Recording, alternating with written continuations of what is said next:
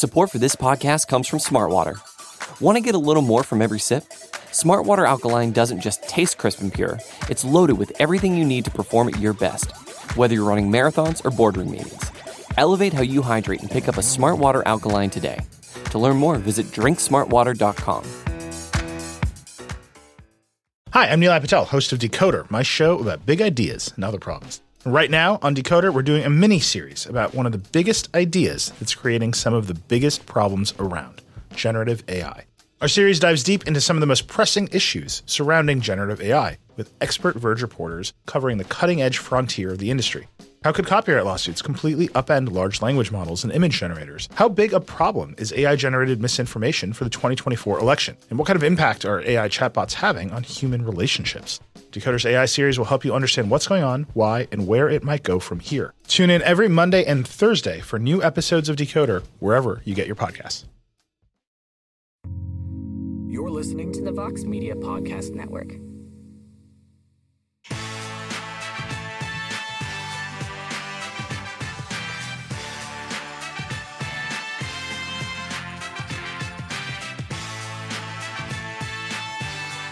You know what that that music means, ladies and gentlemen? It means a UFC pay-per-view has come to an end. It's sound of triumph. Triumph. Leon Edwards. And in some cases, it's the sound of confusion. Because promotion and a president of a promotion who, who does fights after pay events has been made already. For Leon Edwards, he has challenger. And to talk about that and a whole lot, whole lot following a, a memorable return to London, England, England for the Ultimate Fighting Championship. Welcome to the UFC 286 post-fight show, buddy. I- Hey, I'm hearing like six of you, Mike. So I don't know if it's a me thing or if it's on the broadcast thing. but Okay, I everything you're know if it saying is coming just through like four times. I was about sorry, I was about if it to, was just me. I was about to jump right in. I don't know what happened. We were we were hey, we were good five seconds uh, ago. we were good. It- We it- we were, Ooh, we, were good. We were good. I'm glad it wasn't me because I was trying to like slack you, Casey, and be like, No, I- I don't saw know it. if I need to reconnect or something, but I was this hitting is every going to be button. like, I tough was like, show I'm, to do. I'm like, what is happening? we we literally did a whole entire lengthy sound check before this. yeah, we did it right when we started. It went went through crap. You gotta love it. right, All right, well- right as we turn. See, this is what happens when the post shows aren't at like 4 a.m. We're, we're not ready for this. Yeah, we have light outside. This is weird. Well, I have light. How so- lucky for y'all to have light outside and for us to have had great fights. I'm taking over as Mike is gone. He'll get back and we'll figure this out. But UFC there we go. 286. Okay, hello. There's Ooh. my man. There's my man. Mike Heck is back. Thank goodness. I was going to have to. It was working. thing. I was so happy. I was so happy everything was working, and son of a gun. All right, okay, we're good. All right. Welcome to the post fight show, everybody. Okay, welcome to the post fight show, everybody.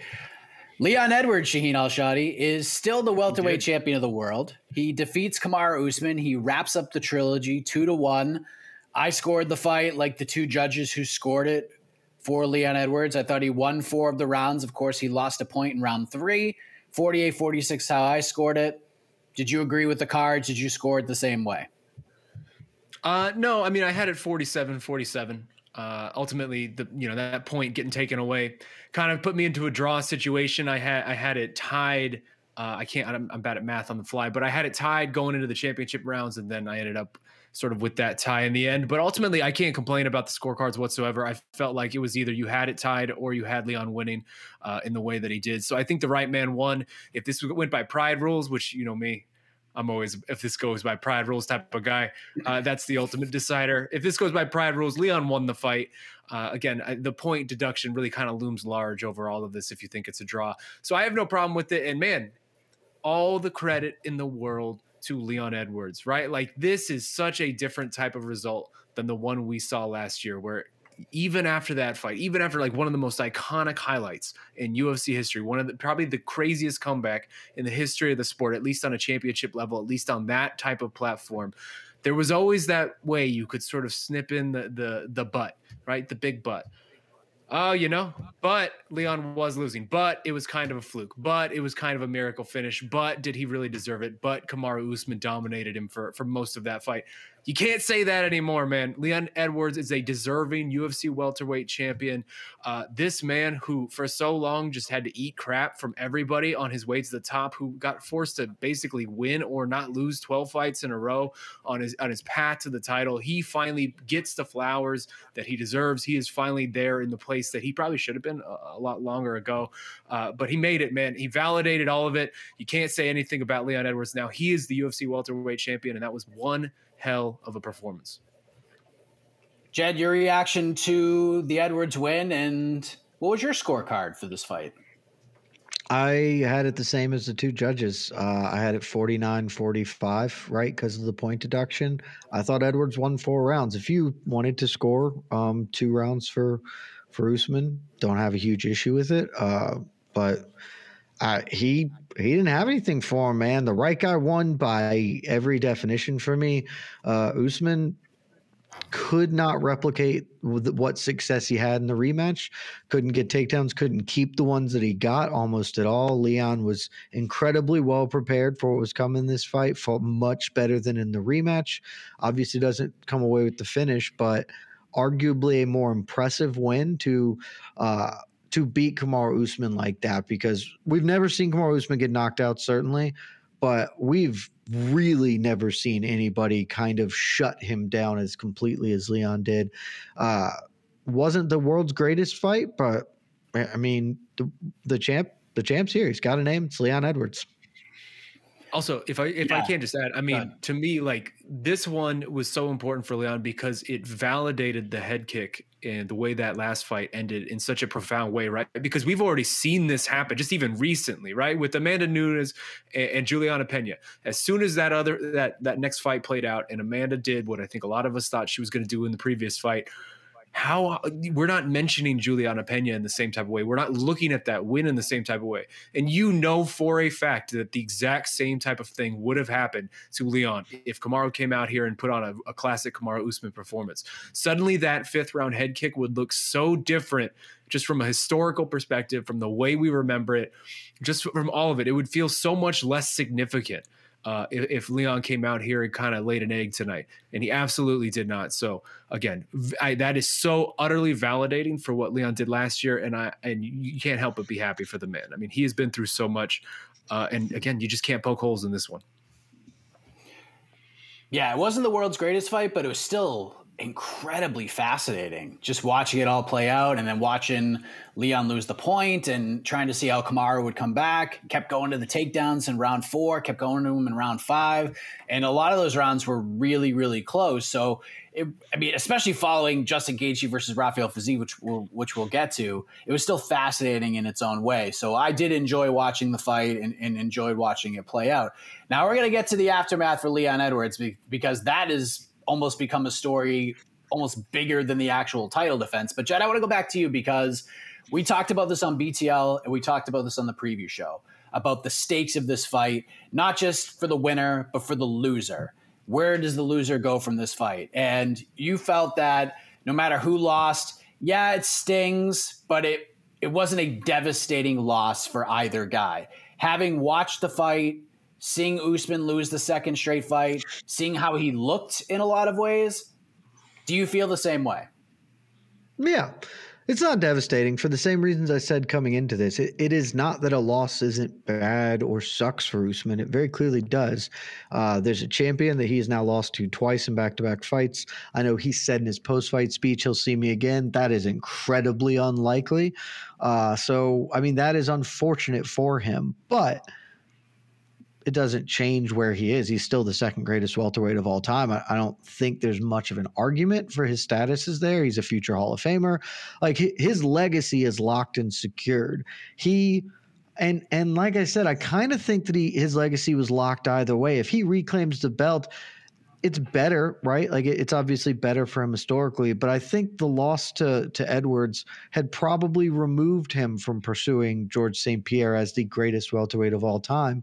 Uh, I will say that this loss is wor- it is worse for him, or it's it's made worse by the fact of how he looked, which is he he is clearly not doesn't have his fastball anymore. Like, kind of thought that that would be coming for a while. He's about to be 36.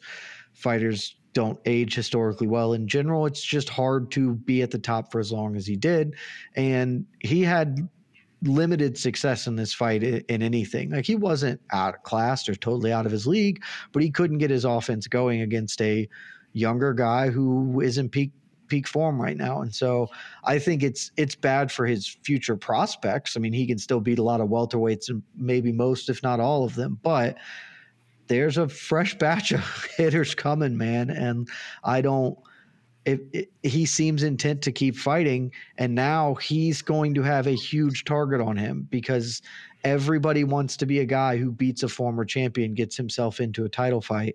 You know, Shavkat Rakhmonov maybe is fighting Belal Muhammad apparently, but if not, it, there are there are some young dudes coming up that are going to be problematic for him because I think he's clearly past his athletic peak now, and so he's going to have to get by a lot more on craft and guile, and it's just really hard. It's really really hard to do that in the sport. So, but ultimately. I don't think this it's it's not a huge loss. It is a huge loss for all the reasons that we know, but he's he's set in stone, man. He's the second greatest welterweight of all time and a future Hall of Famer. Like you can't ask for much more than that for an MMA career. Oh, I completely agree with you on the legacy part of it. Um, he he is, I mean, he's locked and set as the second greatest welterweight of all time, and this loss doesn't hamper that at all. But that's the long term and and kind of just the the legacy term of it. But Shaheen, the here and now for Kamaru Usman, he see he says he wants to go home, talk to his coaches, spend some time with his daughter, and then get back because he gets a little antsy. He doesn't like to sit around for too long. So, where does he go from here? Because it feels like he's fought a lot of these guys already. So I, I just don't know how to. uh, And I'm going to try to match make for him tomorrow morning with AK. But where does he go from this loss? I mean, the legacy's set, but as far as his right here and now as as a UFC fighter, where does he go from this loss? I mean, he kind of goes the same direction that that a lot of these ex champs at the end of their I wouldn't say end of their careers, but he, he does he's certainly closer to the end than the beginning. I mean, he sort of goes in the same direction all of them did. I mean, Anderson we saw all of the greats have done this. Anderson Silva has done this. Like that's just sort of what we do, right? Like he's going to fight the Geoff Neals of the world. He, maybe he'll fight the Shavkat Rakhmonovs of the world. He'll, he'll fight. He'll sort of get thrown into that group along with everyone else. He'll be the Max Holloway of this division for as long as he, his knees and sort of his body can hold up to it. I mean, this is this was inevitable at some point, right? Like we've been saying this for a long time that Kamaru Usman is an older fighter in this division. He has had bad knees for the majority of his career. At some point, that's going to catch up at least a little bit, at least that tiny sliver enough to where the rest of the division can sort of catch up to where he is. And it feels like maybe we've reached that point. Uh, ultimately, it, it, I mean, like Jed said, there is not like if you're Kamaru Usman, you you succeeded, man. Like you did it. You did the thing, dude. Like he, he came into the UFC. When he came into the UFC, I don't think anybody out here was saying this. We, we're about to see the second greatest welterweight of all time just run roughshod over this division for the next ten years. Like the the fact that he was able to pull this off and really have this incredible run that he had over the course of the start of his UFC career and through the majority of it. Most fighters cannot say that, right? Like he had a better career than 99% of UFC fighters, of MMA fighters. Like he is who he is at this point. Just like Jed said, he is the second greatest welterweight of all time. That is an incredible feat. Like I, I, want to repeat that. That is an incredible feat. There is no way to understate how incredible that is, especially when the the greatest welterweight of all time is the dude who's you know mentioned in the top two goat status of all time in GSP. Like what Kamaru did is incredible. I think very few people would have predicted it back when he came on the Ultimate Fighter uh, and made his debut in the promotion. So all the credit in the world to Kamaru, but yeah, I, I'm sure he's just going to take sort of a Max Holloway route now and be sort of almost the highest level version of a gatekeeper as someone could possibly be for 170 for however long uh, his body and his knees can seemingly hold up. He's Or got such a yeah. Go ahead. or we see what happens with Alex Pereira versus Israel Adesanya too. Look, uh, he he doesn't have his he doesn't have his fastball anymore, but the dude can still wrestle, and Alex Pereira is Alex Pereira. Like that fight has some legs to it. He might have to take one more, but That's the thing. He would have to be a high level middleweight contender Okay. to get that. Like they're they're not going to do shepherd you, him do right you into think the title it's shot. do you think it's crazy for him to beat Dricus du Plessis? Because I don't. I think I mean, that's Dricus isn't that guy, though. fight for him. Dricus isn't that guy though. Like he would have to beat a Marvin Vettori or someone who That's is the one I would go with. like in that spot. I also think he could beat Marvin Vettori too.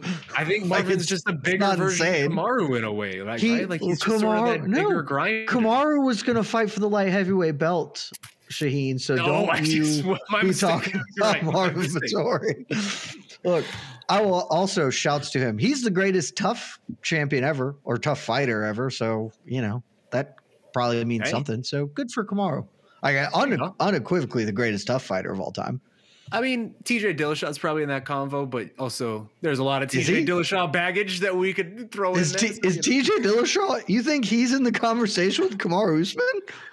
I'm just saying this. I think baggage Kamaru Usman so I'm not going to be the one no- to argue that, but I just want. To. I don't think Kamaru Usman has a close second in the greatest TUF champion combo. Yeah. Also, Kamaru- Dillashaw. Also, Dillashaw did lose TUF, so that also hurts him really badly. Oh yeah, that's right. Good old John You you forget John Dodson slabbed that man in the TUF finale. Well, I mean, look, it, in, if Kamaru chooses not to fight again, he's got a very bright future outside of the cage, whether it's in movies and acting or even commentary. I think he's really, really good in that role. Um, so he'll be fine. He'll be fine. I, I hope. I would like to see him fight again if he if he wants to, and we'll see what happens. But the big story, gentlemen, coming out of this, and I want to go to you, Shaheen, because you said Leon Edwards is a guy who you know, doesn't really have to eat the crap anymore. But guess what? He kind of does because we were talking throughout this entire build that if Leon Edwards wins this fight, he puts himself in a really interesting position. He's not like sitting at the big star table, but he gets a little bit of clout and he's got some really unique and interesting opportunities in front of him where he can essentially not win prize fighting, but he puts himself at the prize fighting table where he could fight a Jorge Masvidal and settle a rivalry, or he could fight certain individuals, maybe get a Conor McGregor fight since Conor has expressed interest in going up to 170. That conversation lasted about 12 seconds because Dana White sat down at the press conference and he said unequivocally, Colby Covington, who weighed in as the backup, is next in line.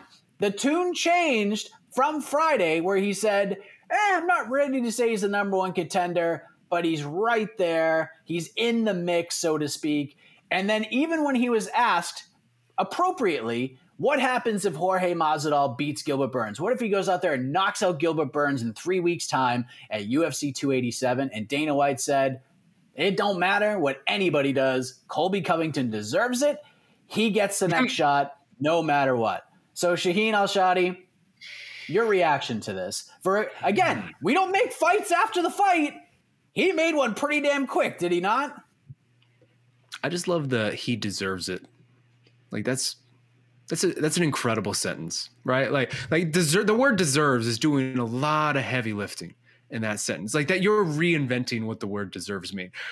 I can't imagine what Leon Edwards in his heart of hearts like he already told us what he thinks of this but like his real unadulterated thoughts on this i would love to just peer into his mind and actually hear it. Because if you just put yourself in leon edwards place for for half a second here this is someone who had to basically work to the bone to do the impossible to to be unbeaten in 12 straight fights to get to this point. Like he worked harder than almost anyone ever has to be able to earn a title shot and then really had to do it he had to do it twice. He had to really to become this sort of undisputed no questions asked champion. He has worked so obscenely hard over basically the last like 8 years to be able to get to this point. And to be that guy to be that guy at the pinnacle of your career, the, the height, you just did it. You beat Kamaru twice, you beat the second best welterweight of all time twice. And you get like five minutes to like really revel in that before you're hearing that a man who uh, basically has just sat around for, for you know a year, a man who was uninjured for that whole year, a man who hasn't beaten anybody coming off of a win since 2018, which is five years. I don't know if you've realized it's 2023. That's five years ago. A man who has no wins over the current UFC welterweight top 10. A man who has only fought one person in the entire top 15 of the UFC welterweight ranks. One person. And that one person was Jorge Masvidal, who is pretty irrelevant to the title conversation. That that's the guy that's the guy now who's going to be gifted the next the first title shot against you in this post Usman era. Like I cannot imagine what Leon actually thinks of this. Like it is it is it is so supremely silly that we have reached this point and and frankly it's it's somewhat of a disservice to Leon Edwards that we're having to talk about this on a night where again this is the pinnacle of his career and now this Colby Covington thing has completely almost overshadowed it to a certain degree to where when I look around the space, that's what most people are talking about rather than giving Leon the flowers and the props that he should be receiving for what was a, very, very good performance to cement his legacy. And yet here we are. We're talking about this because the UFC is forcing us to talk about this. And it just is so silly, man. It is just so silly. We are the, the welterweight division is full of dudes who have been grinding and trying so hard to get this opportunity. Belal Muhammad's out here, what, like nine straight fights unbeaten. He is doing everything possible to get into this spot. And hey, here you go. You get Shavkat Rakhmonov. That's what we give you. You get to go fight Shavkat for your for your title shot. Meanwhile, we'll just continue gifting Colby these opportunities that, frankly, most of them are not deserved. Uh, just until he kind of wins one that's what it almost feels like. It's like, hey, we're just gonna keep giving this dude this opportunity until he finally does it. Uh, right now, this guy is just floating off of almost losing, or I'm sorry, almost beating the ex champion a couple years ago. That's sort of the resume right now for Colby Covington. And this is the guy who we're hearing deserves it. This is the guy who makes the most sense. And the thing is, like, it's not as if this is like because I've already seen people throw out like, oh, what you didn't say this about Stipe? What about Conor? What about Henry Cejudo? Like I did. Of, I said it about Stipe. I said the shit all, out yeah. of this about Stipe. First of all, a lot of us said it about all of those people. So like when when you're saying that, that's just baseless. But also, there is one thing that all of those dudes that you were talking about have in common, and it's that they're former champions. They've done it. They have won the UFC title. They were there. They were in that pole position at one point in their career. Colby's never done that, man. Like he won a phony interim belt because the UFC was kind of mad at Tyron Woodley. Like, like the it just is so silly that like this is what we're talking about now. No one was even thinking of Colby Covington in the title conversation as this next man up until 48 hours ago when all of a sudden he appeared in London and we saw him for the first time in a year uh, and all of a sudden, he was just this guy who was secretly pushed into this spot. He wasn't in that conversation. We were talking about like, hey, like Hamzat and and, and Belal, we're going to have to fight for number one contender, or you know something like that, or hey, Shavkat's now in the mix. Like Colby just wasn't even in the conversation until the UFC basically made him the conversation. It's so stupid and so silly and so undeserved. And if I'm any other welterweight out there, especially a Belal Muhammad and especially a Leon Edwards, I'm just so frustrated watching this man. I'm just so frustrated because it's so it's so stupid. Jed, go. I know Jed. I want to I want to pass the mic to Jed because I know he's got thoughts. Go ahead, man. You kind of nailed it, right? Like I'm, I was pretty upset immediately, uh, and I just kind of. it was a really good night of fights, and I, this isn't going to ruin it for me. I had a great time today. We it is ten o'clock. The fights are over. They were memorable. They mattered. This is impossibly stupid. Uh, but you know, whatever. It's not carved in stone, is the one thing I will caution here. Colby Covington has had a number of title shots that he was supposed to have and didn't get them. Man knows how to screw himself out of a good time, but he has done it repeatedly. So maybe this won't happen. Leon seems very uninterested in this fight, which is totally fair and reasonable. So there is a world where Dana just has to relent because I, all right, here, here's what I'll say on this fight. I got two theories, guys. I don't need to talk about whether it's deserved or not. You nailed it, Shaheen. We're fine. Two theories. I got two of them on what happened here, and I, I've, I want to hear your thoughts. The first, the one that I originally thought, and the one that is my own. Dana has been saying he's got something for the MMA media, and we all thought that he meant it would be another big expose, like when he put AK in uh, the black and white lighting and was like, "You tried to kill the UFC." What if it's this? What if he has just realized that we don't give a shit when he comes at us about doing our jobs? And so instead, he's just going to infuriate half of us into literally having aneurysms. If so, well played. Honestly, just great mental warfare. Full props to that. Theory number two saw somebody post this. I for, uh, forgive me, I don't remember who, but there is I'm not saying it's true. I'm just saying I'm interested. I've I'd hear more if you were, you know, had a display table up and were asking me if would you like to know more. The UFC went to Colby and said, if you drop these charges against Jorge Masvidal, we will give you a title fight because we want Masvidal to be fighting for our business. We don't really know what's going on in the Masvidal Covington case. I have to assume that his uh, whatever the suit of head trauma is gone because you can't credibly cr- claim like serious head injury and then also be trying to fight for a world title in a combat sport. But I mean, I guess we'll find out. So, which of those two theories do you guys think is more likely? Because I got nothing else. The idea that that he deserves it, or that's clearly nonsense. So I can't figure out why else UFC would be so adamant. I was talking to Casey about this on the on the presser. I understand it in like a broader sense, and that's fine, whatever. Like I don't agree, but who cares?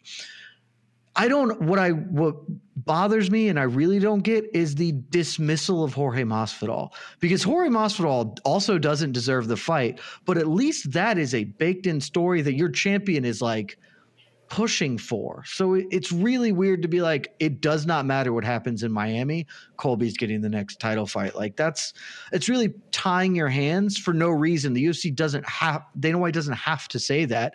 They can still just give Colby the fight later, but it's taking something off the table in a really weird way. So I'm down to those two theories, guys. I don't know which one I think is more true, but they're the only answers I have. I will say this, and I'll let Shaheen answer this question. Uh, I just looked it up uh, that case is still open, so nothing has been closed yet. Masvidal. Yeah, Col- well, Colby's not going to retract it. Colby's not going to retract it until they're on the record. They had they didn't even tell anybody he was going to weigh in. If he if he pulls the case and then flies over there, Dana can be like, the case isn't even there. What the hell are you doing? Colby is is not a genius, but he's not a fool. So maybe that case comes. If that case gets gets pulled in the next week, I'm saying that's that's a lot of smoke for me. Well, it's possible because the last time we this case was discussed in court, Masvidal's attorney said he wouldn't be shocked if this thing was closed by the end of the month, which is this month in particular. So just saying, if, look, if uh, that happens, a lot of smoke for that particular conspiracy theory. That's that's quite the theory. Do you buy into any of these theories? I have my own theory, Shaheen, but I'll uh, I'll, I'll, I'll see if you agree with those. I mean, now you you kind of piqued my interest. What's your theory, Mike Heck? Yeah.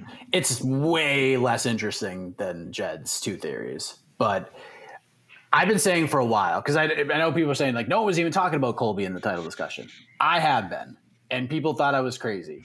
That if, especially with Burns and Masvidal fighting each other, that if Gilbert Burns beat Jorge Masvidal, there is a very real world that Colby Covington could slide into a title fight with Leon Edwards. It would not. Sh- it wouldn't have shocked me in the slightest. But what what happened was we went from just saying like this is a likely thing to happen to this is a real this is a potential reality. Once Dana realized how much buzz Colby got when he stepped on that scale and nobody knew about it because he even said like, "Oh, my kid even called me and was like, what the hell is Colby Covington doing weighing in?"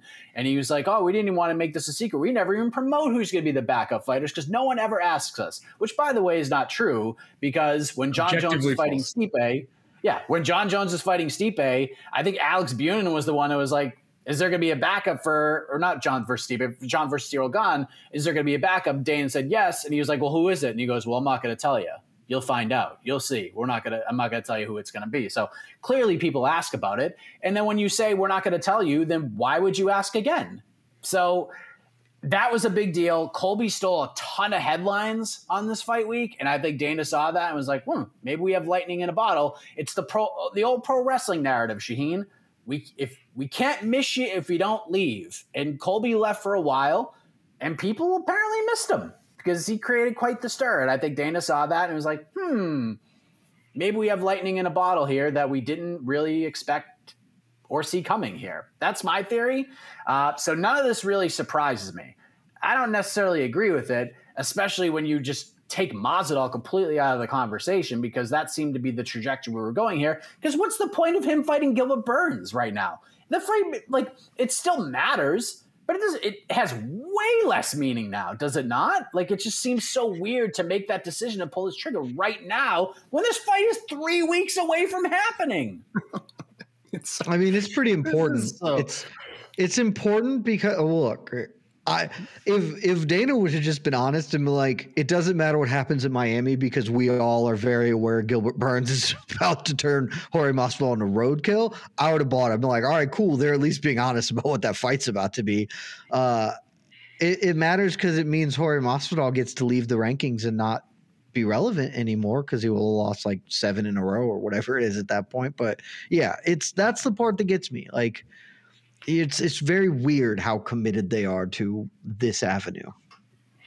It's not as if it's gonna like sell a million pay per views either. That to me is like one of the, the most maybe perhaps the most confusing thing. Like I understand welterweight's not a division full of stars, and maybe Colby is probably the biggest name sort of sitting around, but he's not some Titanic name. Like he's not a Conor McGregor. He's not even a Jon Jones or anything like that. Like this is going to perform slightly better than whatever the alternative would have been, but it's not gonna just go gangbusters at the box office. Welterweight sucks frankly. Like, right? Like, if the current welterweight, mm. the current upper echelon of welterweight right now, you have three people who actually deserve to be in title competition right now. And it's Gilbert Burns, Shavkat Rakhmonov, and Belal Muhammad. And none of them are even close to it. Like, that's why welterweight sucks. Like, we've, we're doing the thing that we did at lightweight where we just shuffle through the same stuff over and over and over and over again. Like, it is what it is, man. But if I'm Leon Edwards, I mean, kudos to Leon tonight for no selling every instance of it. Of just being like, man, especially again, like what I said, like that guy, that guy of all guys, to be like, dude, I sat here for so long, spinning my wheels, getting nowhere in this division, and now you're just gonna keep handing this dude gifts. Like, respect to Leon because he's calling it like he sees it, and he's right. There's a bigger issue that we haven't touched on, which but honestly, the biggest issue that anyone should have with this is what if Colby wins? I'm not going to pick him to, but what if Colby wins? Imagine the world where Colby Covington is your welterweight champion, not because like it's morally bad or whatever. There are two options if Colby wins. Well, frankly, one of these options actually exists forever and is probably the most likely outcome. And I want to go lay down in traffic just thinking about it. And it's Conor McGregor getting a welterweight title fight after he beats Michael Chandler because Michael Chandler sucks. That's probably going to happen anyway. We cut it, and that's just going to suck all of the air out of my life. But the other options, the other options, if if Colby gets this fight and wins, there is he fighting Shavkat Rakhmonov? God, no. He will never consent to that fight as the champion because he's not a fool. He's not fighting Shavkat.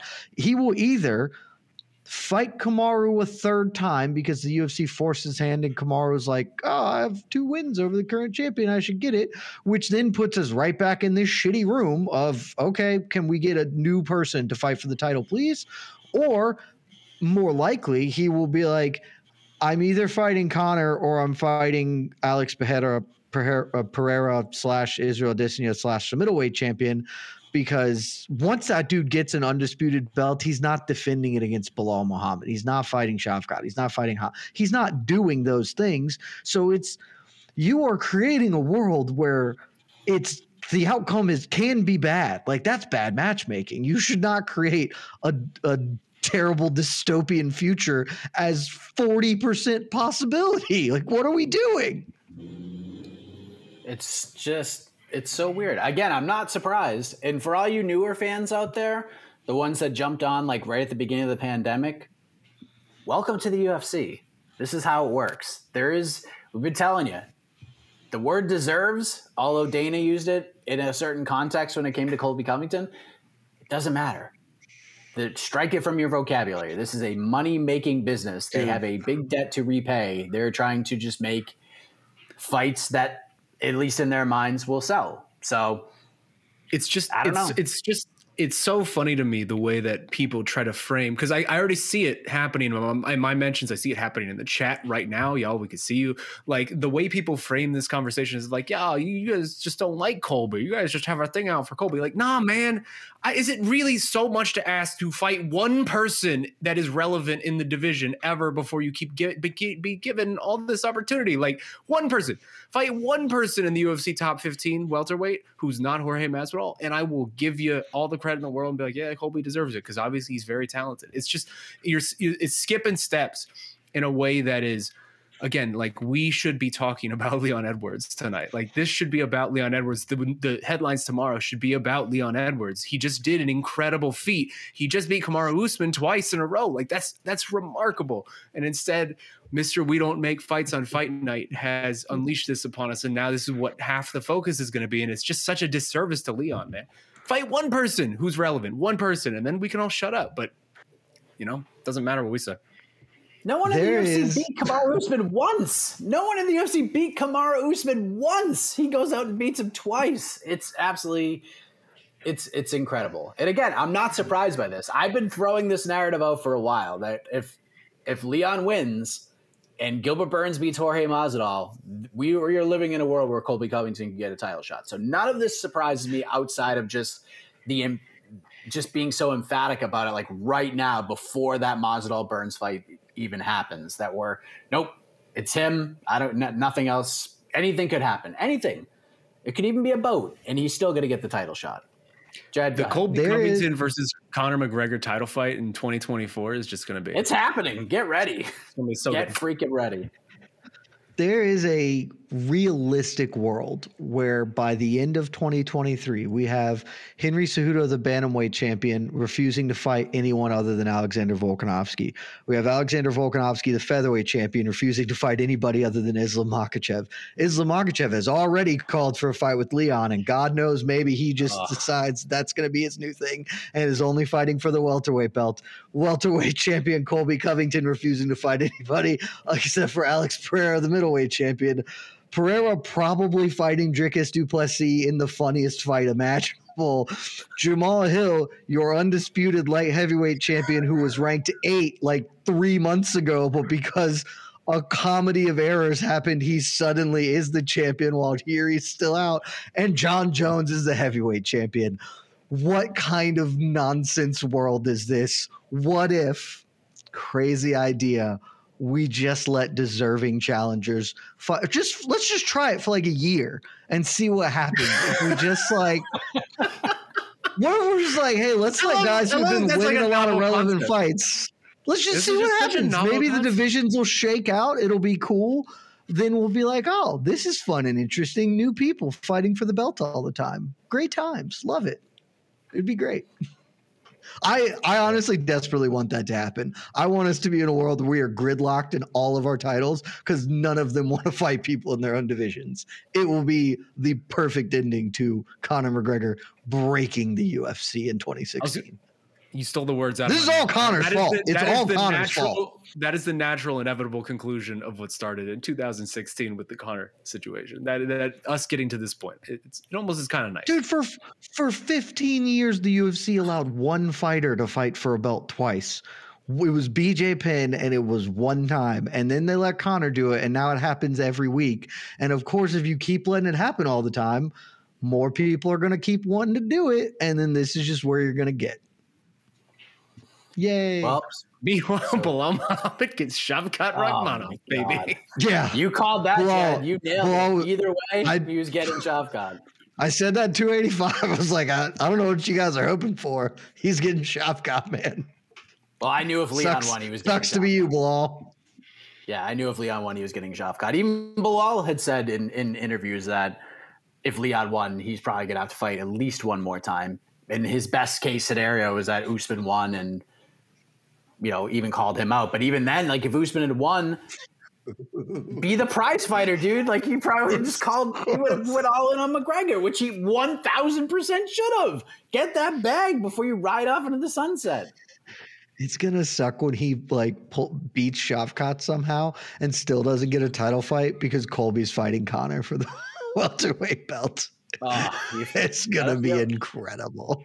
Oh, it's just a weird what this sport rules. I love later it, this year when we're in a later this year when we're in a world where Jorge Masvidal and Colby Covington have gotten five of the last like what seven or eight title shots in this division. It's just again, this is what we get. This is what we get. So that is the main event, the fallout of the main event, at least for right now. I feel like the story is going to continue to to build over the next several weeks. Support for this podcast comes from Smartwater. Life moves pretty fast. Are you drinking water that can keep up? Smartwater Alkaline has everything you need to stay hydrated, no matter where your day takes you. Whether you're pitching a tent or your next big idea, Smartwater Alkaline can help you perform your best. It delivers a pure, crisp taste that makes it the perfect chaser after a big workout. Elevate how you hydrate and pick up a Smartwater Alkaline today. To learn more, visit drinksmartwater.com. Hi, I'm Nilay Patel, host of Decoder, my show about big ideas and other problems. Right now on Decoder, we're doing a mini series about one of the biggest ideas that's creating some of the biggest problems around generative AI. Our series dives deep into some of the most pressing issues surrounding generative AI, with expert Verge reporters covering the cutting edge frontier of the industry. How could copyright lawsuits completely upend large language models and image generators? How big a problem is AI generated misinformation for the 2024 election? And what kind of impact are AI chatbots having on human relationships? Decoder's AI series will help you understand what's going on, why, and where it might go from here. Tune in every Monday and Thursday for new episodes of Decoder wherever you get your podcasts. Well, let's talk about the co-main event, Shaheen Al-Shatti. You joined us for the watch party. Yes, Justin please. Gaethje defeats Rafael Fiziev in just a it was it was a barn burner, but it was almost like a different kind of barn burner because maybe we do have ourselves a new mythical fighter, nose breathing Justin Gaethje. The guy can breathe out of his nose, and he just looked like a different guy. Like the chaos factor was still there, but he was landing jabs. He was moving around a lot. He was still doing Gaethje things, but just it just looks so cool and calm and and mature and calculated. A calculated Justin Gaethje out there, and this fight was great. Rafael Fiziev lost the fight, but his stock rose. This is just a tremendous battle, and Justin Gaethje proved the man still has a chin on him. The man can still go, and he can still beat dangerous fighters like Rafael Fiziev. So now that we've had a couple of hours to digest it, your reaction to Justin Gaethje's just massive win tonight against Rafael Fiziev? You ain't lying, Mike Heck. The man can still go. That the fact that this dude is still out here giving us absolute bangers at this point in his career, uh, and frankly, looking like better than he has in a really long time, is quite impressive to me. I mean, we, we were on the watch party for this. Every Justin Gaethje fight is, is must see television, and this was no exception. But also, as you said, like this was a really kind of refined, improved Justin Gaethje. Uh, I love the mythical fighter aspect to this because he, was so he towed the line perfectly between hitting the chaos, mashing that chaos button, and just being a, a more measured, patient approach when he needed to against Rafael Fiziev. And I, the whole thing was just spectacular theater. Like at this point, for Justin Gaethje to consistently be able to give these high quality, all out war of attritions over and over and over and over again throughout his career for as long as he has, uh, like we, I said it earlier in the night, but put this man on the Mount Rushmore for the most entertaining fighters in the history of sport, and he will be there forever. Like he, like no one is ever kicking him off of that top four spot when it comes to that that Mount Rushmore. He's there for life, and he deserves it. And he has given so much to the to, of himself to this sport for our entertainment, and it's just it's it's wonderful to see, man. It really is. That was to me that was his most impressive performance since what like 2020 uh, the Tony Ferguson fight when they kind of broke the pandemic and we saw this this you know the full complete performance from Justin in that fight. But even in that fight, I don't know, man. I, I was just blown away because we've been we've been banging the drum, especially Jed and I, you and I in particular. I've been banging the drum here at lightweight about how lightweight was so weirdly clogged up. Where it's almost what we were just saying at welterweight. The same few guys at the top are only fighting each other. They're refusing to fight down. They're refusing to give these guys like a Rafael Fiziev the opportunity to make moves up the division. And so therefore we're sort of stuck into the same landscape in that really elite tier for you know on on and on and on endlessly. And this felt like maybe the one of the first few detours we've had from that, where you had a guy, a Fiziev, get an opportunity against one of these elder statesmen, uh, and he, you know. It, it was like almost like it was going to be the un, the beginning of the uncorking at 155, and all those obituaries that everyone's been writing about Justin for the past 10 months way too premature, man. Way too premature. I, I still wouldn't say that this man is going to capture a t- UFC title in his career. I mean, if he did tomorrow, he would be the oldest UFC lightweight champion ever. It, it, sort of feels like that moment in his life has maybe passed him, but he certainly still matters in a real, real relevant way. And to be able to consistently pull out these fight of the year contenders, that's not going to end up winning fight of the year by any stretch. He already has three, so it's not like he needs another one. Uh, but to be able to put on these type of fights over and over again, just you cannot say enough good things about Justin Gaethje. I was so supremely impressed from that. Jed, from a betting perspective, even though there, you know, people are trying to to kind of point you in different directions, you just couldn't quit Justin Gaethje. You just Can't couldn't quit it. on him, especially when you have a plus two hundred. I think it closed at a plus two hundred five or two fifteen, maybe some something crazy. Yeah. Uh, and then he goes out and delivers a, a great performance. I mean, worked the body, the leg kicks were nasty the, he was working the jab. Like Fiziev was busted up in this fight, and it wasn't like Gaethje just went bananas on him. He just had a very methodical approach. I, I mean, he looked in, he looked really good tonight, and I thought Gaethje won the fight. I didn't think there was any controversy there. One of the scorecards was weird. Giving Gaethje a 10-8 third round was kind of bizarre. Uh, it was a great round for him. It was the most clear round of the fight, in my opinion. But 10-8 seemed a little egregious. But your reaction to Gaethje's performance and him being able to beat Rafael Fiziev and just kind of outlast a, a, a powerhouse and an up and comer. Two scorecards were weird. Giving because giving one judge gave Gaethje the first round, which I think is pretty bad scorecard. He he didn't win the first round. Uh, it was awesome. That was that that's sort of the ideal Justin Gaethje fight. He fought a guy who is a better technical striker than him, has more tools, but found a way to blend, uh, you know, moments of technical fighting with moments of roughhouse Gaethje nonsense. And the fact that he won the fight with a jab functionally, uh, turning into that like late an adjustment jab, not even like a, this is going to be a, a hallmark of our game, blew my mind. Uh, I mean, that fight was really competitive. Even the third round was competitive, but it the the momentum had clearly swung. If there were two more, uh, Fiziev was wearing it um, on the face. His leg was all sorts of torn up. He he he found the thing that I said going into the fight. Like it did not, it would not have shocked me if Gaethje's chin was gone. He'd been in too many wars. He, he did not react well to Oliveira's shots. So it wouldn't have killed me. Like I'd been like, okay, well, that's just what it is, and this is how this fight went. His chin is very clearly not gone. He ate bombs and just kept right on plugging away. And what I said was, like, I, I agree. Fiziev is is the more technical fighter. Like, if this is a technical kickboxing match, but Gaethje has a really good way of making fights into these sorts of moments of chaos and car crashes, as he calls them, and it not a lot of people are going to win car crash fights with Justin Gaethje. He's just he hits too hard, he mixes his strikes too well, and he's too damn tough. Like it's been done, but I, Eddie Alvarez arguably was never the same after the Justin Gaethje fight. Dustin Poirier is about the only person who's ever fought Justin Gaethje and has actually not looked diminished after it.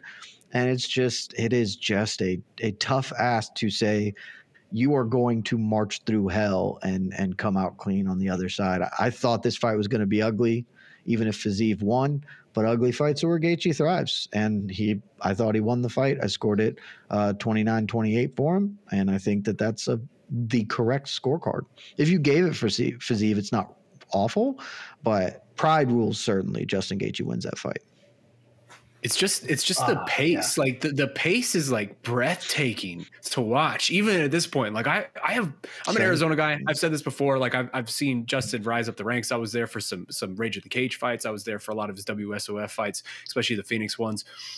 The fact that he has been able to do this for as long as he has and frankly is not a diminished version of himself yet and continues to get better is astounding and defies logic in a lot of ways because he is someone who took It's such an extraordinary amount of damage before he even got to the UFC. Like a lot of his hardest fights have actually been pre-UFC where he was just getting in these Palomino type awful wars that would just you would oh, imagine Palomino fights are insane. dude i was in the building for both of those and it was one of i you know i've been in the building for plenty of ufc events and those two fights were some of the most hellacious just events that i have seen up close personal like fights action extreme like amounts of damage on just a human being. The fact that he is still doing this and able to continue to put these pace on these fools and just come out here and just not let you breathe. Because it's not just like he he's walking you down. It's not just like he's throwing punches and bunches. It's the leg kicks too man. It's just the constant stream of chopping down every ounce of your body while taking the wind out of you while just not giving you a second to figure out what the hell is going on it's magic it's absolute magic to watch and it's it again thank you a million thank yous to justin Gaethje for giving this to us as many times as he has because it's it's doesn't make sense it frankly doesn't make sense that he's still capable of doing this He's the most Okay. exciting fighter in history. It's I don't think it's a discussion. I think the only other person I'm willing to hear a case for is Robbie Lawler, and I don't. I, I think that this is in stone. Justin Gaethje's the most exciting fighter in history.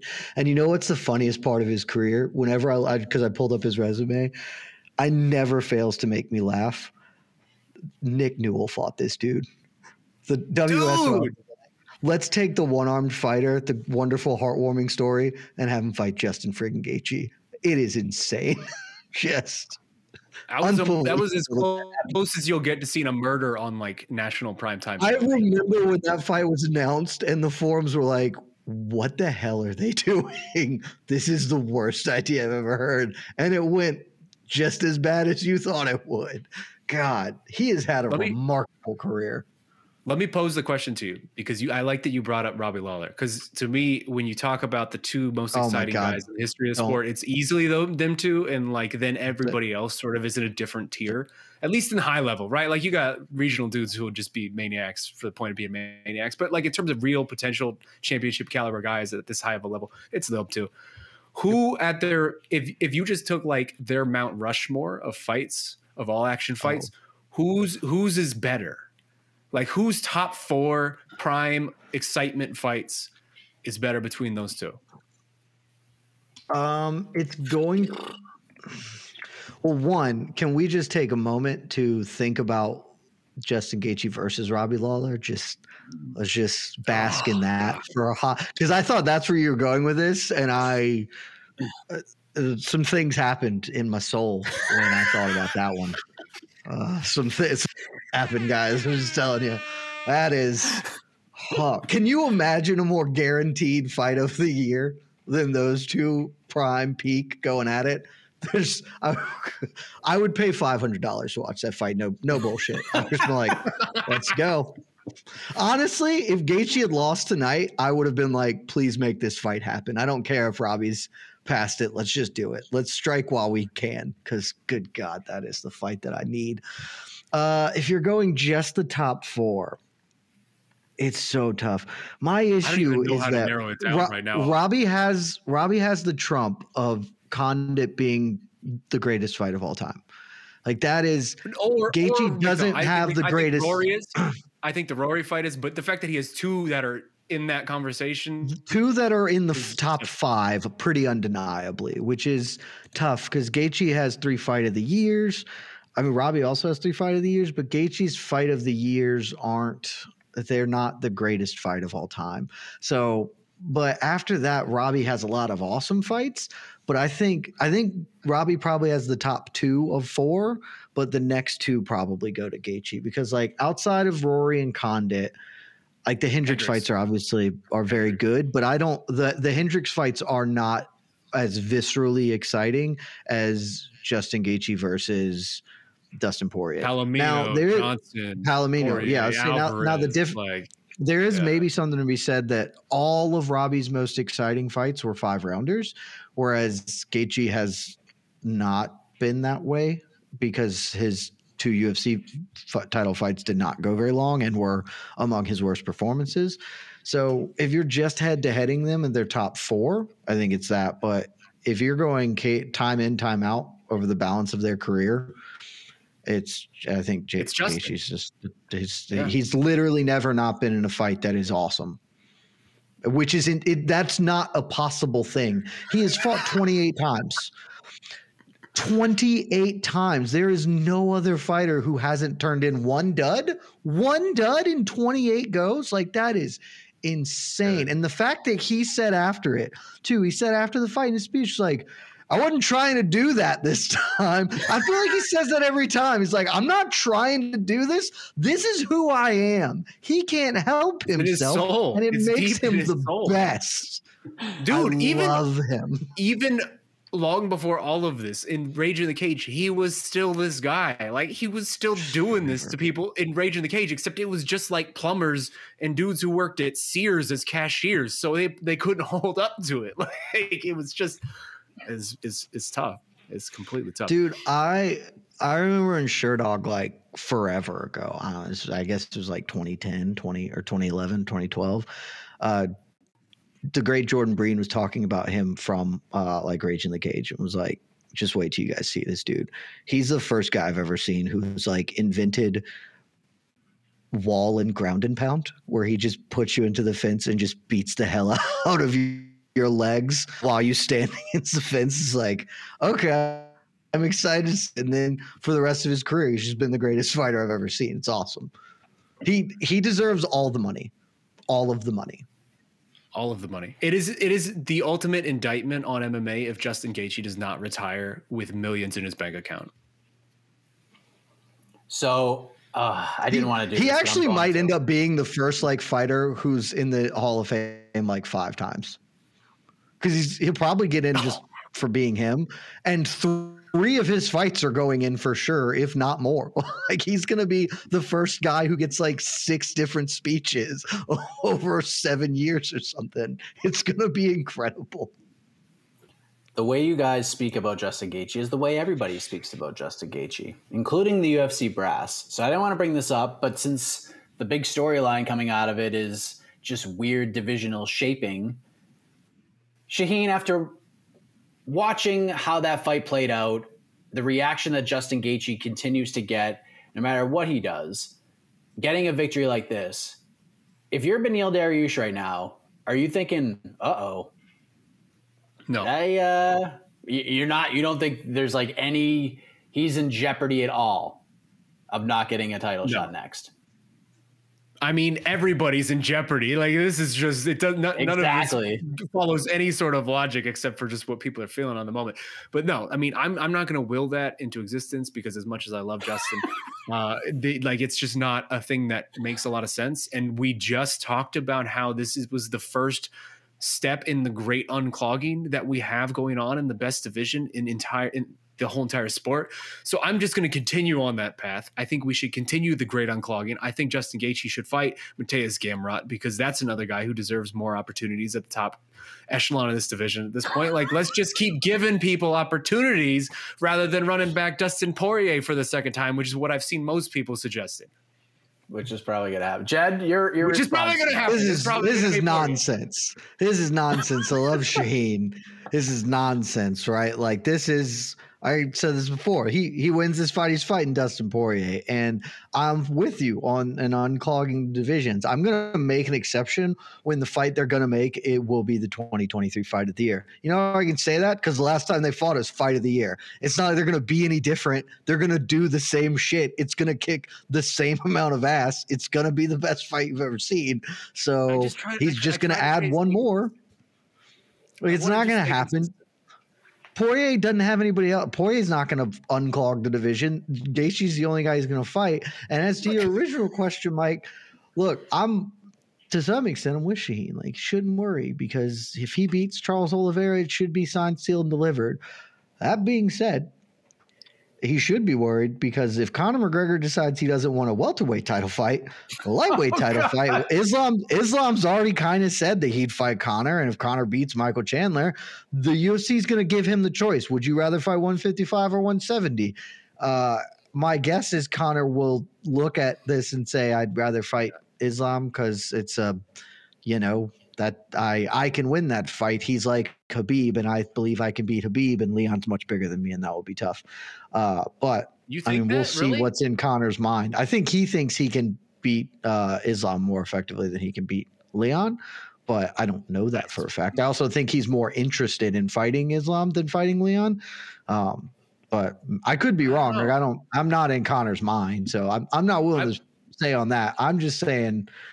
Beneil should be concerned that Conor is in the equation, not not the Gaethje Poirier, which they'll be up next, assuming Conor doesn't fight for a title. The winner know, of that man. fight gets If the I- next one. I feel like Conor McGregor for for you know you can say whatever you want about Conor McGregor. He has pretty decent. Okay, I'm gonna. I was about to say self awareness, but I also don't know that that's true, so I'm not gonna say that. But I feel like he has a good assessment of some type of things, and he he fought Khabib, and he Oh. I think he understands that No. he's not gonna win that fight against Islam. Where he can look at a guy like Leon, who's it's going to be a stand up fight for the most part, at least in his mind. And so I think he would be like, ah, that's the one that I want. Also, I think the the cachet of being the first That's three division UFC that's- champion Yeah, far outweighs just being like the guy who won the title twice at, at 155 in his mind at least. yeah. I don't think the first part of you said is correct. I'm going to disagree with you, but you're actually dead correct. I I forgot the thought of being the first triple champion. That's yeah. He'll just try and fight Leon. So okay, actually maybe Benny's okay. Just beat beat Chucky Olives. You'll finally get your title fight. Woohoo! It'll be the last meritorious title fight the UFC ever gives out. We're not doing that anymore. That's that's not what we're about these days. Support for this episode comes from Viator. Sure, a good souvenir is always fun, but it's the experiences that people love the most about traveling. When you get back home, that t shirt might fade and that snow globe might break, but it's those once in a lifetime memories that will last. Viator is a website and app where you can book travel experiences like architectural sightseeing, snorkeling excursions, sunset cruises, and so much more. With Viator, you can reserve everything from simple tours to thrilling adventures with over 300,000 bookable experiences in 190 countries. Whether you're a foodie, a history buff, or an adrenaline junkie, there's something for everyone. Plus, Viator's travel experiences have millions of real traveler reviews, so you can have the information you need to book the best activities for your trip. When you book a travel experience with Viator, there's always flexibility and support with free cancellation, payment options, and 24 7 service. Make memories that will last forever with Viator. Download the Viator app now and use code Viator10 for 10% off your first booking in the app. One app, over 300,000 travel experiences you'll remember. Do more with Viator. Support for this podcast comes from Smartwater. Life moves pretty fast. Are you drinking water that can keep up? Smartwater Alkaline has everything you need to stay hydrated, no matter where your day takes you. Whether you're pitching a tent or your next big idea, Smartwater Alkaline can help you perform your best. It delivers a pure, crisp taste that makes it the perfect chaser after a big workout. Elevate how you hydrate and pick up a Smartwater Alkaline today. To learn more, visit drinksmartwater.com. Uh, great win for Gunnar Nelson. Submits Bryan Barberena. He got to the ground, and the fight ended shortly thereafter. Not a real big surprise. Jennifer Maia looked great. Casey O'Neill will come back. Uh, it was a fun fight. Jennifer Maia just she looked really good and beat Casey O'Neill. Unanimous decision. Marvin Vettori, Roman Dolidze had themselves a fun scrap. Much more fun than I thought that fight was going to be, but Vettori gets the decision. The O2 Arena crowd did not agree with said decision, but Marvin Vettori uh, gets a, a much needed victory. And there were some interesting things on the prelims as well. So we'll take some some questions from the peeps. But Shaheen, uh, I know you're going to be doing a takeaways article for MAFighting.com.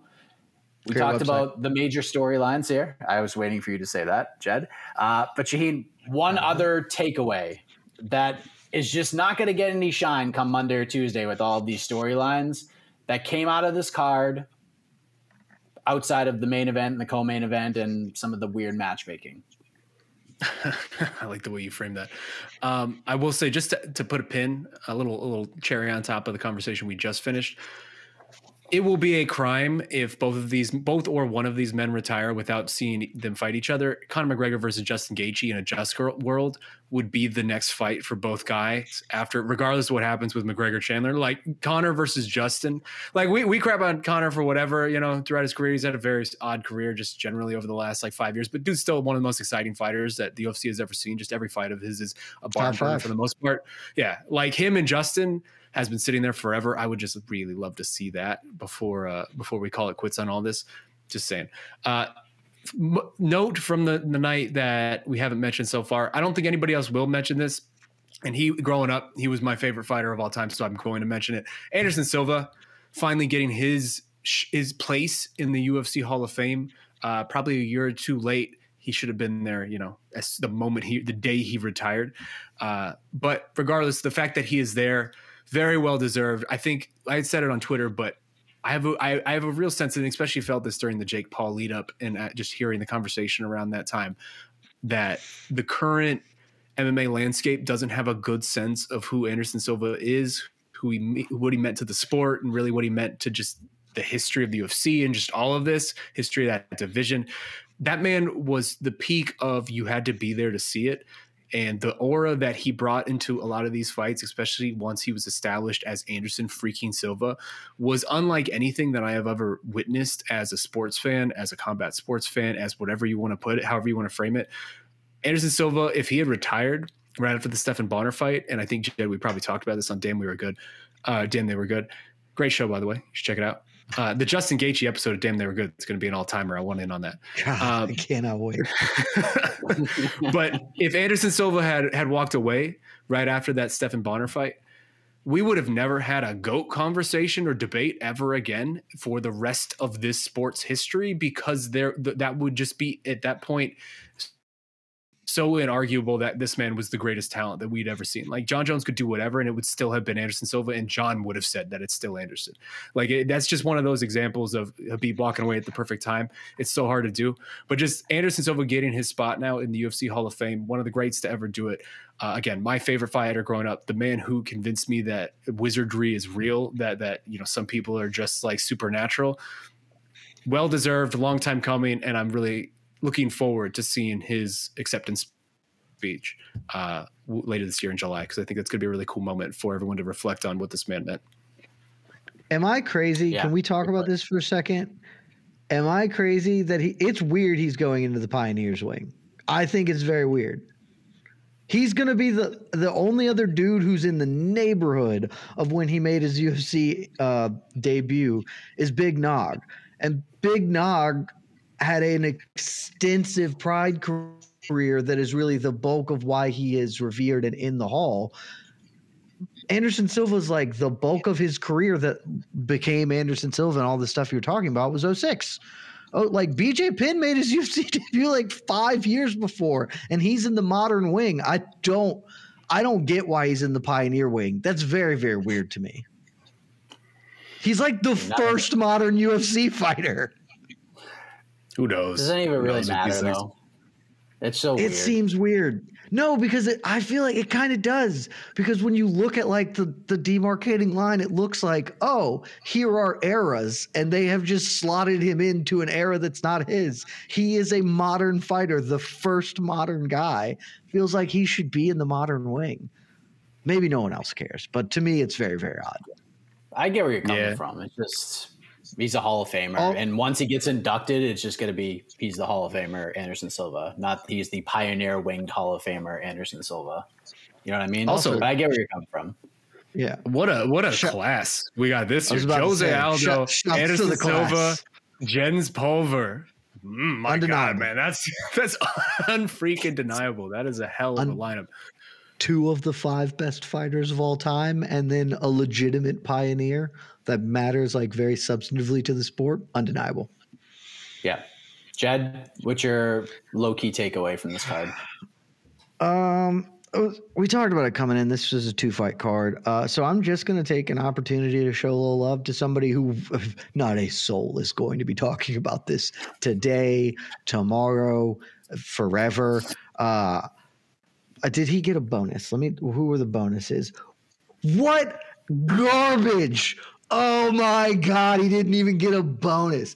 God love Gunny Nelson, phenomenal performance, and Jake Hadley a very good one as well. You're telling me Yanal Ashmouz just killing a man? There you go. Killing a man with a Preach. like he land that left hook while Sam Patterson is dying. Look, I'm sad that Yanal has taken away my hope for a six three versus six three lightweight fight between Sam Patterson and Jalen Turner. But still, he nuked this man. How how is that not worthy of a bonus? And I knew nobody else was going to talk about him because it was a prelim fight between debutantes and no one's going to care.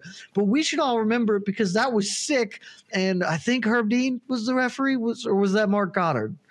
Whoever was the referee probably cost Sam Patterson a couple of memories later on in life, but it was awesome. That fight ruled, or that performance ruled. The fight wasn't a fight, but it was a, it was a dope smashing. Dude, the Uh, Marc he Goddard was there with that, you. The way he caught that left hook as Patterson was falling, falling down? was- Yeah. that's like Hollywood esque. Like that's a John Wick movie move. Like that's Yeah. that was crazy to watch in real time. And predatory finishing on the ground. Like he didn't need any of them. They were super unnecessary after that left hook going down. But he just laid the wood on Patterson on the floor. Like I am now, I come out of this event being like, okay, Leon's a champ, cool. Justin Gaethje, the man, whatever. Uh, and I would like to see more of Yanal Ashmouz, please. That would make me very pleased to watch him continue fighting. Oh, look, lightweight, got another one. Sick. Yeah. Uh, I want to just briefly shout out the Shane Burgos Billy Q Award winners for UFC 286, Lerone Murphy and Gabriel Santos. That fight was friggin' awesome. Great fight. Great debut for Santos. Tough fight for Lerone Murphy to come back to. It's almost like it was kind of unfair in a lot of ways, bringing that guy in on short Terrible notice. matchmaking. With, it was it was super bad matchmaking. but it was a great fight, and Lerone Murphy won. So his O continues, and Gabriel Santos's stock, even in a loss, uh, went up in a big way. So great fight. Love that fight. Uh, but no one's going to be talking about it this week. So I wanted to give a shine to those guys. All right, let's bring in uh, the baddest stash in MMA, E. Casey Leydon. We'll take a few questions and put a bow on this for now. I'm sure the conversation regarding UFC 286 will continue throughout next week for sure, uh, leading into UFC San Antonio. But what are people talking about, Casey? Oh, jeez. Okay. I bet I bet it's a lot of mad. I bet there's a lot of big mads in there. I had to um I had to turn some moderation on in the comments. It was getting kind of dumb in there, but uh, yeah, that's that's what we that's big pay per view. I'm, I'm glad you I'm glad you stand your boys, guys. Lo- love the fighters you love. Uh, Personally, if I'm gonna love somebody that much, it's gonna be somebody like Justin Gaethje who has only ever delivered happiness and joy when he fights. but if you want to love other people, that's you know, love is love. That's what they say. Let me turn my light on. There.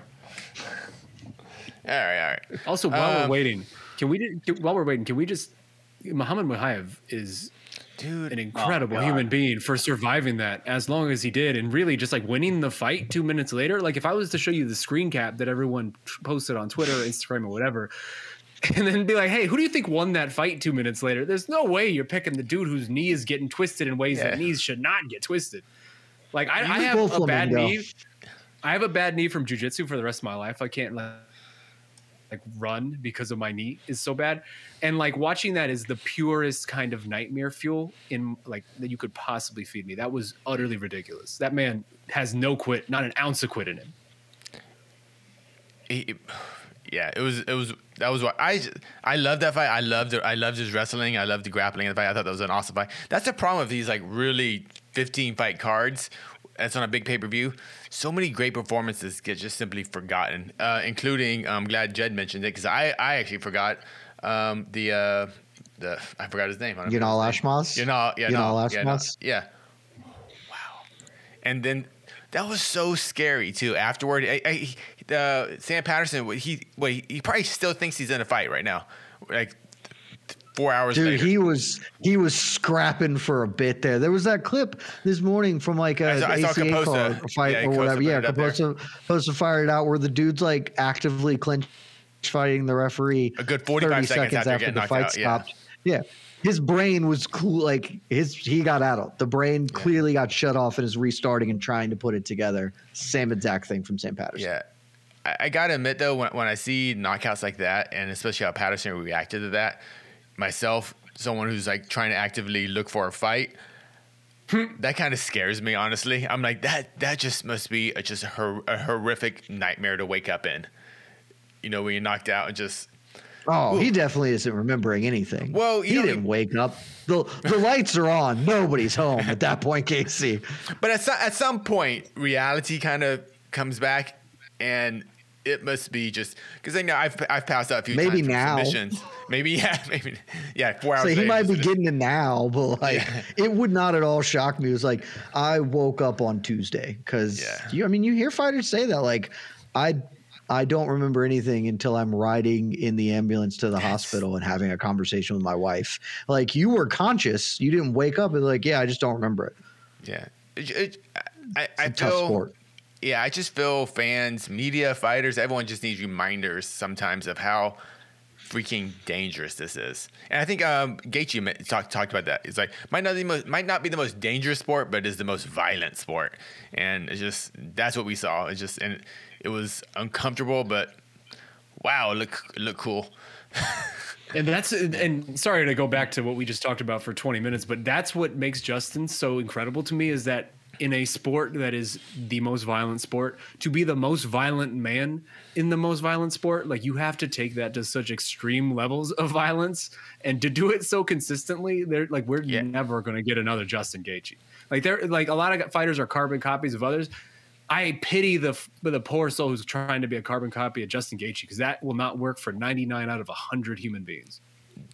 Yeah, 99, 9,000. Yeah, a Yeah. million. Yeah, I know what you're saying. Yeah, a- a 100%. Okay, to the questions. Sorry. Uh, duh, duh, duh, duh. Oh, where did I put that question?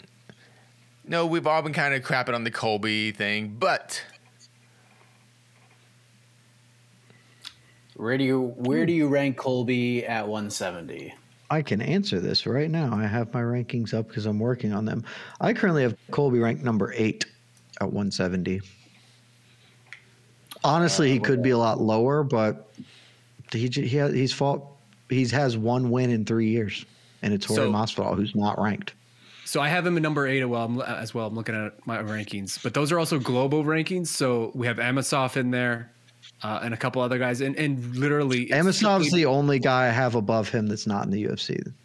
Well, here the me and you have different order, but the same people above him. So I'll just list Mm-hmm. that for the people: Shavkat Rakhmonov, Gilbert Burns, Amosov, Belal Muhammad, Hamzat, Kamaru Leon, all of whom have fought people pretty recently.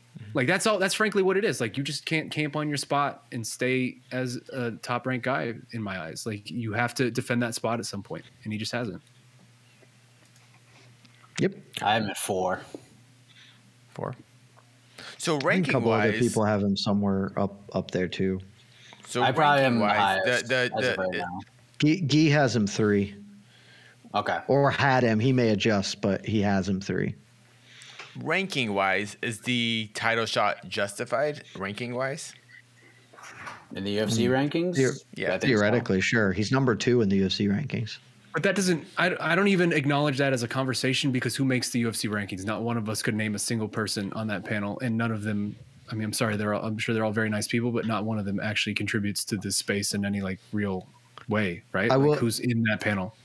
In the defense of that argument, Colby Covington is our number four ranked welterweight as it currently stands. Things may adjust again after this ranking cycle, but he's a top five top five guy that the champion hasn't fought. The guys above him, mm-hmm. Usman, not going to fight again, and Hamzat Chimaev, who theoretically is never competing at 170 again. So there's an argument from the ranking standpoint. I just don't give a shit about that argument, and that's not germane to Colby. That's germane to everybody. Like I don't.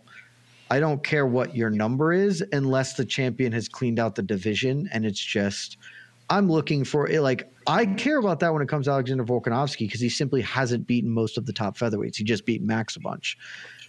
But if the division isn't cleaned out, if it's not like we're searching for someone, pick a guy with a number, then give me somebody who's been active in fighting.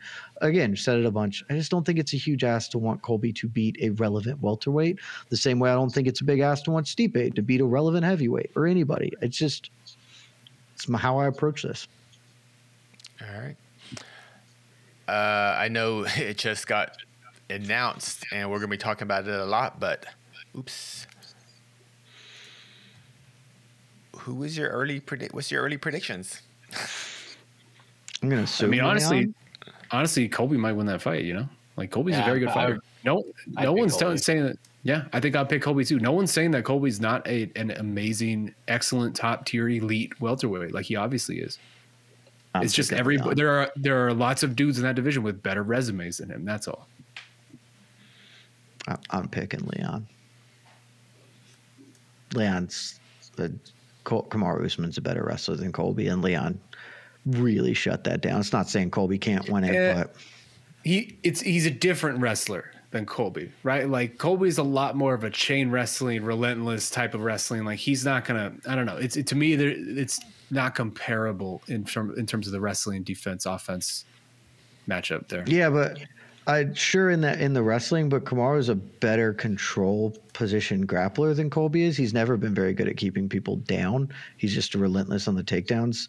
He's also a little bit more of a shot double guy. Like I Leon's 30 and he appears to be leveling up. Like I, I think Shavkat's going to beat him, but I I think there's a very well one Jorge Masvidal who I think isn't very good. Like hurt him, so that's concerning to some degree. There's a very good argument that Colby Covington isn't good anymore. I'm sure he's fine, but again, we we haven't seen him beat anybody good, and we've only seen him fight like three times in three years. It's I, I'm picking Leon in the dark because Leon has had had a tremendous performance tonight. Um, yeah, it's, when we talk about Colby, I, I I know it's different, but I almost get Dominick Reyes vibes, where like, well, he almost beat the champ, so I guess he's as good as a champ. But I, I get know what you're saying, but I mean, that's that's the number one thing on his resume. Like, what's the best a, clo- win? a close that Colby loss, a close has? loss. Yeah, it's just um, it's, Is it as Masvidal? Is Masvidal the best win he has? Because that's no, saying R- I was no, saying no. RDA. I- We R- RDA is the best RDA win. in 2018. well, yeah, yeah. it's No, it's still the 2018. best. Yes, that's the best win. You're asking. well, that's, the that best says it all. Then Yeah. I don't know. That That is. says it all. So we're talking five years ago. Your mileage can vary on the Tyron Woodley win. Like you Shavkat didn't know Nurmagomedov Tyron has was a better at that point in time. that. You know. Well, yeah, but that's what we've been saying the whole time. I don't. I disagree with you, Casey. Though, like, I think Colby's better than Dominick Reyes. Yeah, I'm just kind of throwing it out there as more as a comparison. I'm not really. I don't really think they're the same, but yeah. Yeah, I mean, there is the idea of him him elevating himself in a loss, which happens from time to time. I'm generally against it because losses aren't wins, but you know that's how people go. All right. Uh, Where does Maya go? What do you do with Casey? Well, I mean, I'll, I'll answer the Maia question tomorrow. Uh, I have no friggin' clue. Uh, Maia Jennifer Lord Murphy would make a lot of sense. I mean, this was a big, Uh, a big, a big opportunity for Casey tonight, and I don't want to say she blew it, but you know, it didn't go her way. Like, how, how big a setback is this for? Or was this more just all right? Well, because let me. Everyone was pretty high on her. It's not a huge one just because she's still young. She's only 25, so It there's was, it was, it was, a- and it was a competitive loss. Yeah, she you know she stayed fighting. I mean, she lost cleanly, but she's only 25, so it's not like a huge. It's it's a prospect loss, right? You, Oh, you take a step back with her. Easy. Yeah, Casey's fine. You take a step back with her. She fights maybe somebody unranked or somebody at the very back end of the 15, and you're you're okay. You kind of move forward, especially Casey coming off the loss. Maia is a much trickier proposition. What Um, do you think of Tyler Santos? No, I don't think you could mm-hmm. do it just because she because uh, Maia lost to Chookagian last year. If she beats Santos, then she's like oddly in this thing. I think you got to kill her, and so you do Jessica Andrade, and you're just like, all right, let's end this Jennifer. Unless you're gonna make her fight No, back Je- well, again. Jessica's Jessica's not a flyweight anymore. She's only. Is that strawweight. true? Are we are we she- committed to that? I'm She- pretty she's sure she's committed going back to strawweight, strawweight. is Okay. Said. Okay, then yeah. And then if, if she gets to fight up because she's got two in a row, she fights Lauren Murphy. That makes sense. They haven't fought before, I don't think.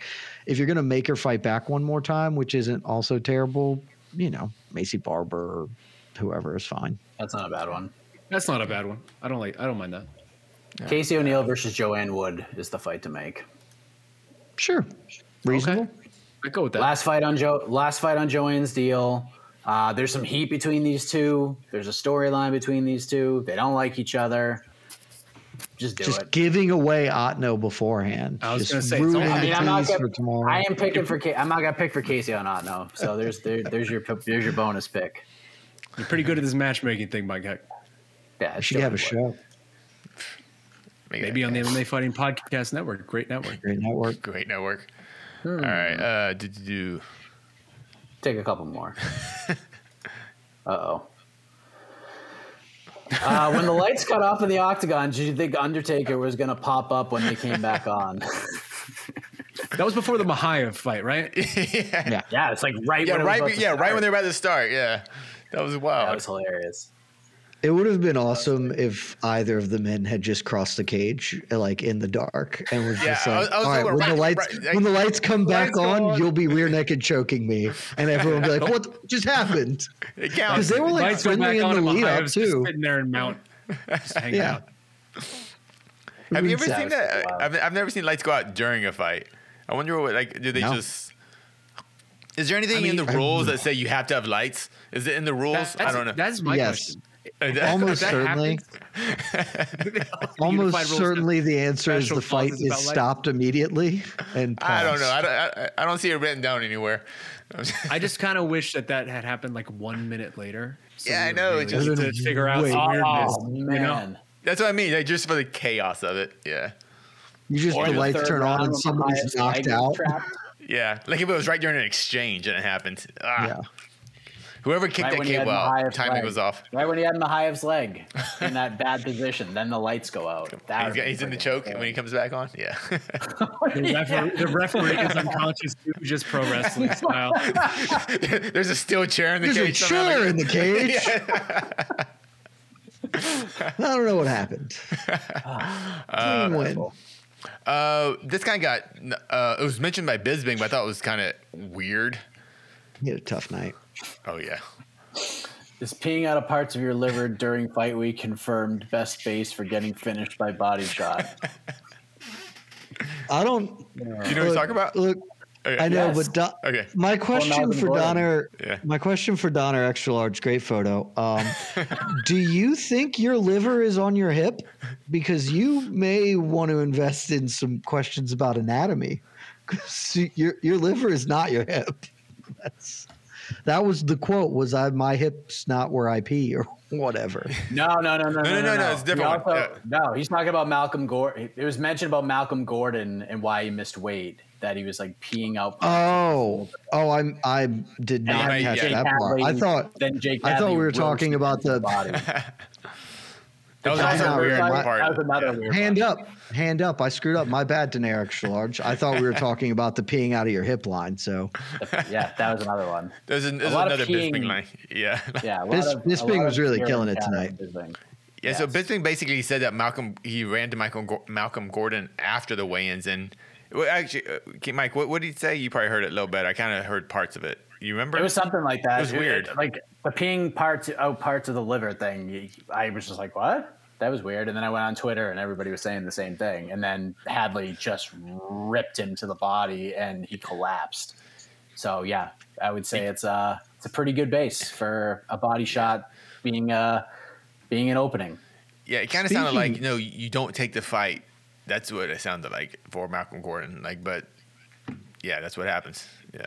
speaking of wondering why he missed Bisping, it. can we can we talk about Gaethje uh, just just coming for my man's neck in his in his post fight press conference? He had shots up for for Bisping tonight. What was that about? Was Bisping bad in commentary during his fight, or was it just about the main event that he was like mad? I think he was mostly mad about Kamaru because him and Kamaru are boys. I mean, okay, Kumar lost. Like I don't think was Bisping bad during the main event. I didn't feel like he was awful there. They didn't have a great night overall, but it, it didn't seem like they were awful during the main event. But I was doing other stuff, so I, I thought I could- DC did did good on the analysis of the main event, especially with the wrestling against the wall and uh, Leon's hand uh, wrist control of Kamaru. I thought I, I kind of learned a lot when when DC kind of gets in the zone and pays attention to the wrestling part of the game.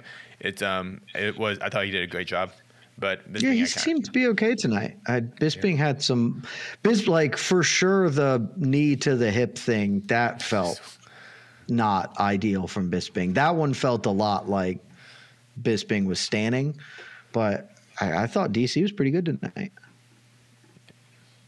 Also, just real quick to close the loop and amend something we said earlier, CS Racing Report out here in the comments points out Maycee Barber's actually booked for next week Oh, Andrea Lee. against AGP Lee. Yeah. Oh. So oh yeah, Maia, I'll fight the winner Maia of that. against fight the winner, of that. against the Boom. of that. There we go. That's We're done. Settled. Uh, Easy game. So it shows you how much I'm paying attention to next weekend's card. Oh, San Antonio card, right? Is that next week? Yeah. And so there's a women's two women's bantamweight fights. That's more than like all of 2022 on one fight card. Wait, can, Now we're rolling. Now things Speak- are rolling. Speaking of women, just when Dana White talked about this his little slap show he's working on, and he goes, "Oh, we have a um, a matchmaker, and she's a woman actually." I thought that was the weirdest thing he ever said. I was like, I don't know. He said a lot of weird things. there was a, there was a lot of weird things, but that one really stuck out. Like, he, and she's a woman actually. I'm like, okay, all right. oh, next week we get Alex Perez, Manel Kape. Yep. No cop. Okay, the, most of this card is bad, but that is is sweet. You just did funny things to Casey by mentioning cop. Yeah, yeah, you saw that. And Alex Perez, it's going to be awesome. that is a good. That's fight. Casey. weight That's under. the that's the feeling I had when I thought about Justin Gaethje and Robbie Lawler fighting. It's that feeling you just experienced. Like, I, I wanted to chime in and just say my first experience with Robbie Lawler was when I was working for Elite XC and he fought Ninja Rua in in um, Hawaii. And I was actually shooting uh, kind of like uh, B-roll, kind of like uh, we use it for the promos of, of the fights and stuff of the fight uh, of the actual fights. And I'm shooting cage side, and that was the first time I just when I and Robbie Lawler almost killed Ninja Rua to the point where I think it was Steve Mazzagatti. It was after he's, he was just punching me in the head, and he actually looks at the he looks at Mazzagatti like, "Why are you making me kill this man?" And I was like, I just go, "Oh my god, I love Robbie Lawler." It was just it was the most amazing violent thing I've ever Robbie's the seen. best. Uh, and then I saw Scott. uh, Don't forget his Scott Smith his Scott Smith fights too. They were awesome too. So I'm, I'm glad I'm glad we have so much Robbie Lawler talk today. I wasn't expecting this. This is exciting. He's the only guy who can even nice. make a case against Justin Yeah. Gaethje. That's it. He just fought. It's He just those fought a lot two more. and Yeah, Everyone else. yeah. All right. Um, Can we can we make that a podcast for the network? Can we just get those two to podcast together about being crazy people? I'd listen. Hell yeah. We'll work on it. We'll work on it. Okay. uh, That sounds like that seems like it. Yeah. I think we've Yeah. done it. We're good. I think you've done it. Yeah. We've done it. Shouts to Marvin Vettori, living up to being the middleweightiest dude in the world. We didn't even He care might- about that fight. He might just have to fight Brendan Allen to determine who the champion is. The middleweightiest Mar- middleweight champion. It might Marvin actually be is the champion. Vettori. He's just ranked too. He is. He's just ranked too highly to get the belt. It's No, it's he's like the anathema Shang to the- how He's belt like the works. Shao Kahn of the of the of the ladder. Like you got to get to He's him for the such a middleweightiest middleweight middleweight. middleweight. He's the middle middleweightiest middleweight that has ever middleweighted. He's awesome. I love how ridiculous Marvin Vettori is. Roman Dolidze being confused that he couldn't hurt him was just great theater. like, I keep hitting the shit out of this dude, and he's just still here. What is going on? Yeah. Yeah, Also, that's I- a Marvin I Vettori that fight, buddy. I scored that fight for him. I think that's reasonable to score for him, but it was like I was doing live blog, and at one point I was like, I genuinely think Roman Dolidze is getting frustrated because he keeps hitting him and he doesn't have anything else to try. It's like I don't know what else to do here. I'm just gonna keep winging this right hand, see what happens. The same shit happened. It's awesome. Yeah. Second round was was, was really close. Dolidze clearly won the first. That judge giving Marvin the First is just a just incredibly horrible. Um, I have to was rewatch it 'cause I three was the first round Three was definitely a Marvin round. So two is two is a swing round. It was close, so it could have gone either way. Um, all right, hit the music. We're done. We have done it. Uh, what a crazy day! It's weird saying that at 11:16 p.m. Eastern time uh, on a pay-per-view. On a pay-per-view Saturday. It's not even Sunday yet. So there you go. You still have time to, to go out, enjoy St. Patty's weekend, responsibly that is. And we'll be talking a lot more about this card throughout the week, including tomorrow. On to the next one, 11 a.m. Eastern. Myself, the best friend Alexander K. Lee. Lots to discuss. So thank you very much for Shaheen, for Casey, for Jed. I am Mike Heck. Have a good night, everybody. Love y'all.